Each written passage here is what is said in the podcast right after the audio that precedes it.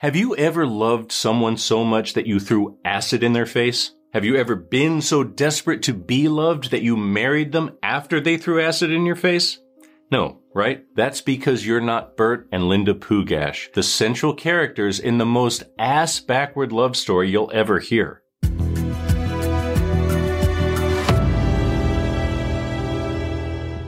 Hi, I'm Chris. Thanks for watching True Crime Recaps. The Mr. and Mrs. called this a storybook romance. The rest of the world called it the craziest crime of passion in New York history. And it all started as a good old fashioned meet cute. It was one of those crisp September days in New York. The year was 1957. You couldn't have asked for a more picturesque setting. Burt Pugach was strolling through a park in the Bronx when he saw her sitting on a bench. Linda Riss, a beautiful girl with skin like velvet and big brown eyes. Burt had to have her. But she was way out of his league. She's a gorgeous 20 something. He's a less attractive 30 something. And she told the New York Times she thought he was a nut, but he was confident, persistent, and richer than anyone she'd ever met. She should have stuck with her first impression. Burt did well for himself. He had a successful career as a negligence lawyer, and he wasn't shy about spending his money. He owned his own plane and a swanky powder blue Cadillac. He invested in a hot nightclub, the movie business, and real estate. And he rubbed shoulders with the who's who of New York City at the Copacabana. His flashy lifestyle made him popular with the ladies, and he took full advantage. He was a womanizer and proud of it. Now he had his sights on Linda, and he never took no for an answer. The man was slick. He had all the lines, all the charm to lure any woman he desired, and she agreed to go out with him. Now, after their first date, she came home to find a dozen red roses with a note reading, Love from Burt.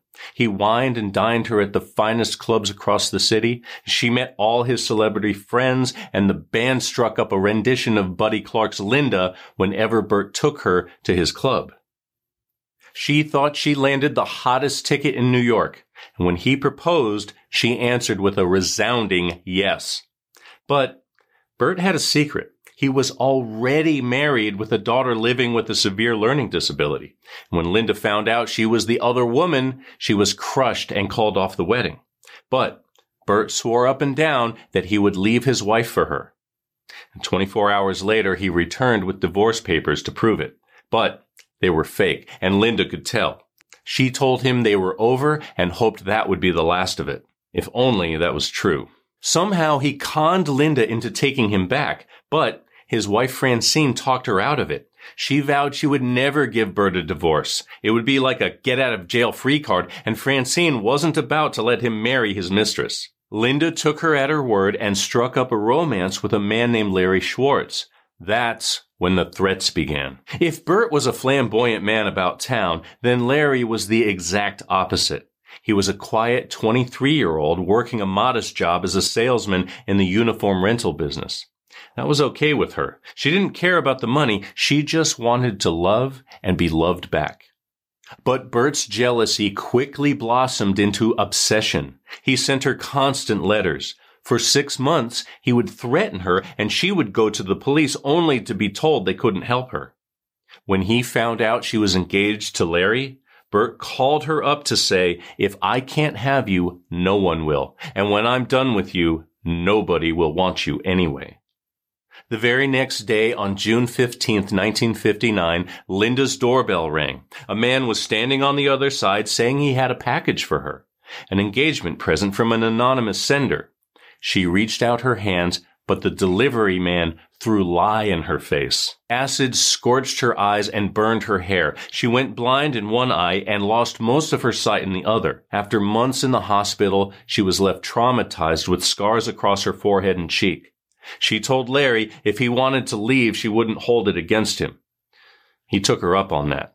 The engagement was off and Linda knew Burt was behind everything. He made good on his promise. But if you asked Burt about it, he would tell you the delivery man improvised. The lie was never part of the plan. The guy was a career criminal by the name of Herd Harden.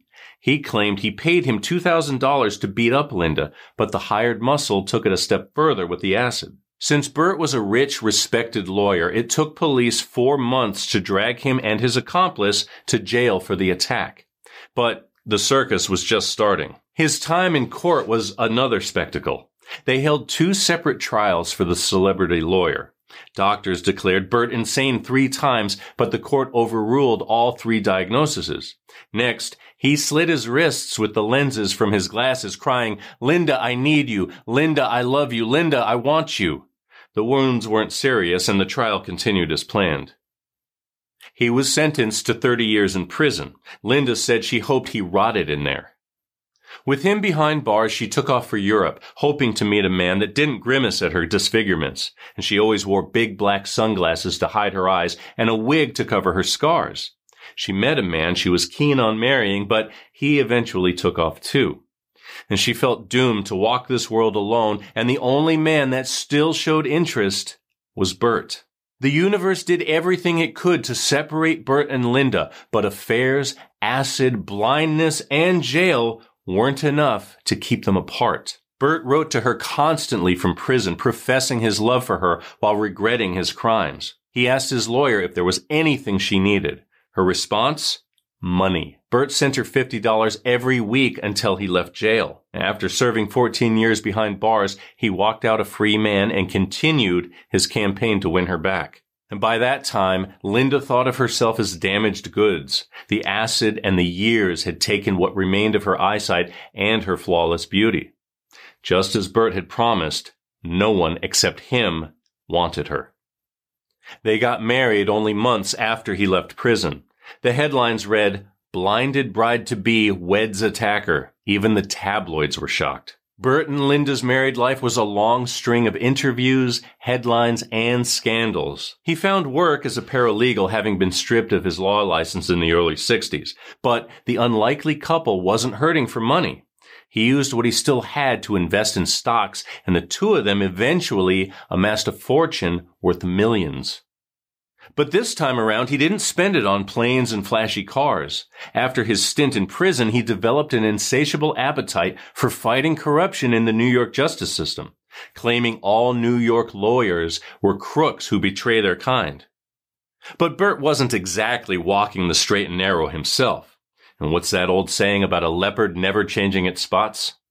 The next big scandal hit in 1997 when he stood trial for harassing and assaulting a woman named Evangeline Borja, his Filipino secretary and mistress. They had an affair for five years, but when she tried to break up with him, he allegedly threatened to kill her. Considering his track record, she believed him and pressed charges for assault. He represented himself at trial and called Linda to stand as a character witness, and she was happy to oblige. The wife he had blinded decades earlier told the court he was a wonderful and caring husband. Ultimately, he was found guilty on one count of second degree harassment and sentenced to 15 days in jail. The trial forced Burt and Linda back into the limelight, not that they ever really left, sparking renewed interest in their strange love story. In the mid 2000s, a filmmaker named Dan Klores approached Burt and Linda about making a documentary about their life. They weren't interested initially, but a cushy check might have changed their minds. The film, Crazy Love, debuted at Sundance in 2007, drawing mixed reviews from critics. Six years later, in 2013, Linda died of heart failure, leaving 86 year old Burt to care for himself. But even after Linda's death, Burt couldn't keep himself out of the headlines.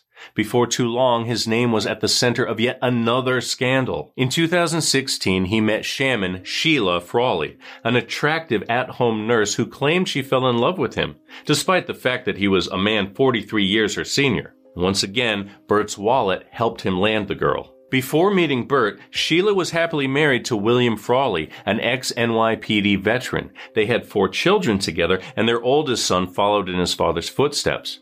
But William harbored a deep personal secret. He was gay and had struck up an affair with another man in 2014. He came out to his wife in 2015, but the two didn't divorce. Instead, they separated but remained amicable. That's when she met the soon to be dead millionaire at a restaurant in Queens. Burt, ever the womanizer, fell head over heels for Sheila. But as randy as he was, his health was quickly failing and he needed a caregiver. So, Sheila assumed the role. He depended on her for everything from clothing and household chores to medicine and meals. All the while, Burt was smitten by Sheila's beauty. It reminded him of Linda and how much he missed her.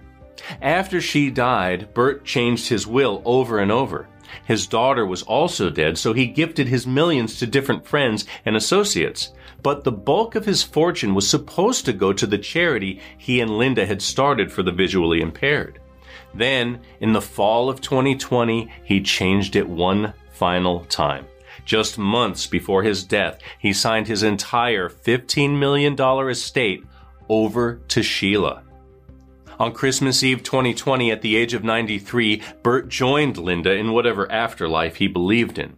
And like the will reading scene in Knives Out, all eyes were on Sheila when they learned Burt left everything to her. But she didn't get to collect the cash. Lawsuits and foul play allegations flooded the New York courts. Burt's closest friends believed Sheila starved him to death once he updated his will. But Sheila's lawyer barked back saying Sheila didn't do anything wrong. She genuinely loved Burt despite the age difference, and she was the only one he trusted to the bitter end. Burt's friends were just upset they didn't get their millions. In the end, all the drama and finger pointing were enough for a judge to freeze Burt's assets while the legal system played out.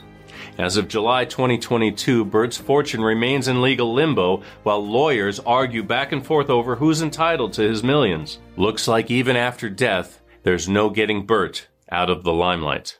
And that's your recap. Thanks for hanging out with us today. If you like getting all the crime in half the time, go ahead and tap that subscribe button so you never miss a story. But don't go away. Catch up on more recaps right here, right now. Until next time, take care.